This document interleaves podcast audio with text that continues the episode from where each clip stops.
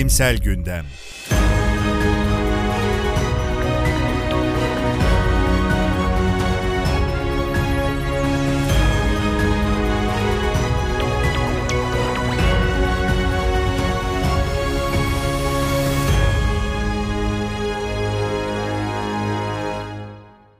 Abdi İbrahim'in hazırladığı Bilimsel Gündem'in 42. sayısına hoş geldiniz. Tıp dünyasındaki güncel gelişmelerin özetlendiği bugünkü programımızda sizlere ultrason yamasından, ağrımız kronikleşmeden tedbir alınması gerektiğinden, kilo ve kanser riskinden bahsedip ağrınız kronikleşmeden tedbir alın başlıklı çalışmayla ilgili konuların uzmanından bilgi alacağız. Ardından iz bırakanlar köşemizde Kızılay'ın kurucuları arasında yer alan Akil Muhtar Özden'i tanıyacağız. Başlıyoruz. İlk haberimiz ultrason yaması. Araştırmacılar cilt yüzeyinin 4 cm altına kadar alttaki dokuların sertliği hakkında bilgi veren bir ultrason yaması geliştirdiler. Cihazın temel özelliği altta yatan dokuların mekanik özelliklerini haritalayabilmesidir. Ayrıca hareket halindeyken sürekli ultrason izlemesine izin verecek şekilde tasarlanmıştır. Tümör büyümesi, kas, tendon ve bağ yaralanmaları, karaciğer sirozu, fibrozu ve miyokardiyal iskemiye neden olan arter duvar sertliğindeki değişiklikler gibi pek çok tıbbi durum, doku sertliğinde değişikliklere yol açabilir. Ultrason yamasının bu tür tıbbi durumlarda doku sertliği verilerini sağlayabileceği düşünülmektedir. Bu yeni teknoloji, klinisyenlerin dokulardaki sertliği sürekli olarak izleyebilmesini sağlar. Böylelikle hastaların birden fazla kontrole gitmesini gerektirmez. Bu makale Nature Biomedical Engineering'de yayımlanmıştır.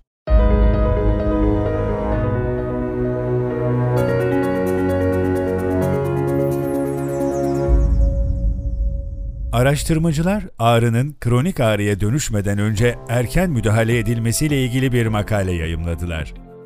Kronik ağrı 3 ay boyunca yaşanan ağrıdır ve yüksek etkili kronik ağrı 3 ay boyunca yaşamı veya iş aktivitelerini kısıtlayan ağrıdır. Yapılan bir araştırma, yetişkinlerde yeni kronik ağrı vakalarının diyabet, depresyon ve yüksek tansiyon gibi yaygın hastalıkların yeni vakalarından bile daha sık ortaya çıktığını gösterdi. Yeni kronik ağrı vakalarının insidansı yılda 1000 kişi başına 52.4 vakayla oldukça yüksekti. Çalışmada genel olarak yetişkinler arasında kronik ağrı ve yüksek etkili kronik ağrı oranları yaklaşık %21 ve %8 bulundu. Kronik ağrısı olan kişilerin yaklaşık üçte ikisi bir yıl sonra hala bundan mustaripti. Önceki yıl kronik olmayan ağrı bildiren 6 kişiden biri kronik ağrı bildirirken, kronik ağrı bildiren 10 kişiden yalnızca biri iyileşti. Sonuç olarak kronik ağrı diğer kronik hastalıklardan daha sık görülmektedir ve ağrı kronik ağrıya dönüşmeden önce bu duruma erken müdahale edilmelidir. Bu makale National Center for Complementary and Integrative Health'ta yayımlanmıştır. Konuyla ilgili Ankara Eğitim Araştırma Hastanesi Beyin ve Sinir Cerrahisi eğitim sorumlusu Profesör Doktor Yavuz Erdem'in yorumlarına yer vereceğiz. Amerikan Ulusal Sağlık Enstitüsü tarafından yapılan araştırma, kronik ağrı vakalarının diyabet, depresyon ve yüksek tansiyon da dahil olmak üzere bazı sık görülen hastalıkların yeni vakalarından daha sık olarak görüldüğünü vurgulamaktadır. Toplumlarda hep diyabet, hipertansiyon, kalp hastalığı gibi problemlere dikkat çekilir ve erken önlem konusunda uyarılar yapılır. Ama bu iş ağrıya gelince maalesef aynı hassasiyet gösterilmemektedir. Nitekim çalışma göstermiştir ki kronik ağrı yetişkinler arasında %28, yüksek etkili yani yaşam düzenini bozan kronik ağrı ise %8 oranında gözlenmektedir. Bu oranlar bizlere sağlık kalitesi açısından her üç kişiden birinin büyük risk altında olduğunu göstermektedir. Çalışmaya konu olan kohort yani seçilen popülasyon içinde çocukların olmaması tartışılabilir. Zira çocukluk çağında da kronik ağrı önemli bir problemdir. Ülkemizde de bu derece derinlikli analizlere ihtiyaç vardır. Oranların bizde de çok farklı çıkacağını düşünmüyorum. Branşımızda polikliniğe başvuran kronik ağrılı hastalar oldukça yoğundur. Örneğin kronik bel ağrılı bir hastanın tüm iş ve özel yaşamı etkilenmektedir. Ama burada çözüm sadece ameliyat olmamalıdır. Kişiyi bu duruma getiren sebepler araştırılmalı ve erken önlemler alınabilmelidir. Ameliyat sonrası multidisipliner ağrı kontrolü devam etmelidir. Sonuçta bu örnekte bile karşımıza tedaviden önce koruyucu yaklaşım çıkmaktadır. Etkin bir toplum sağlığı yönetimiyle nasıl diyabete, tansiyona karşı savaş açabiliyorsak, kronik ağrı yaratabilecek faktörlere karşı da mücadele edilmelidir.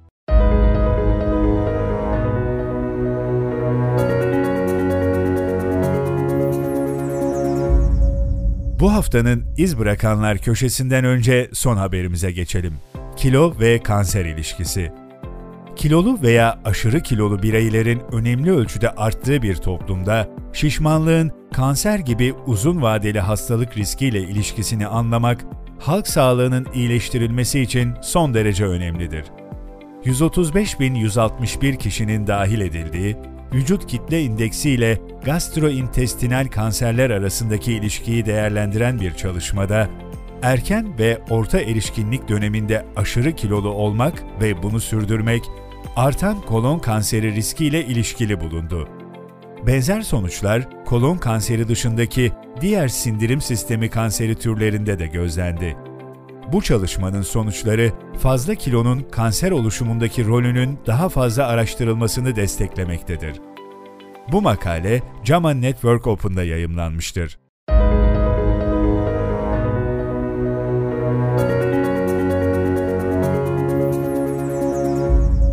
Programımızın son kısmı iz bırakanlar köşemizde Kızılay'ın kurucuları arasında yer alan Akil Muhtar Özden'i tanıyacağız.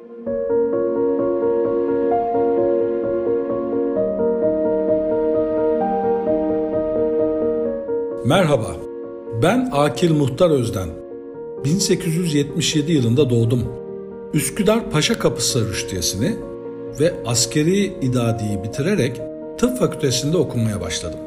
Ancak tıp öğrenciliğim sırasında İttihatçılara katılarak 1896'da Avrupa'ya kaçtım.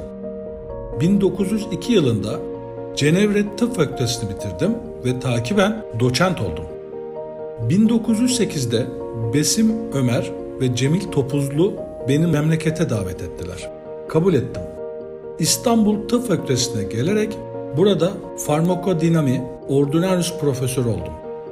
Bu görevimi 1944 yılına kadar sürdürdüm. Ardından emekliye ayrıldım.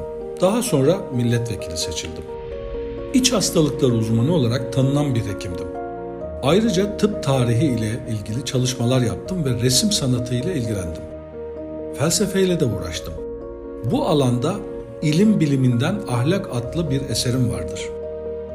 O dönem İstanbul tıbbının başında olmama rağmen yılda 8 ay adada oturur, gece yarısı olsa bile hastalara yardım etmeye çalışırdım. O zamanlar Rum nüfusu fazlaydı. Hastalarımın çoğu da Rum'du. Fakir hastalardan para almaz, eğer çok fakirlerse yastıklarının altına para koyarak ayrılırdım. Atatürk hastalandığında onun tedavisi için çaba harcayan doktorlar arasında yer aldım. Kızılay ve Türk ocaklarının kurucular arasındaydım. Yazdığım farmakoloji kitabı bir klasik olarak üniversitelerin ilgili bölümlerinde hala okutulmaktadır. Milletvekili iken 1949 yılında aranızdan ayrıldım.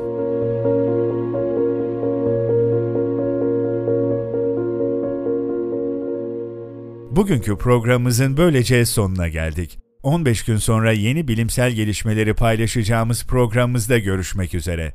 Bizleri Spotify, YouTube, Google Podcast ve Anchor resmi hesaplarımızdan takip edebilir, abone olarak yeni sayılar yayınlandığında bildirim alabilirsiniz.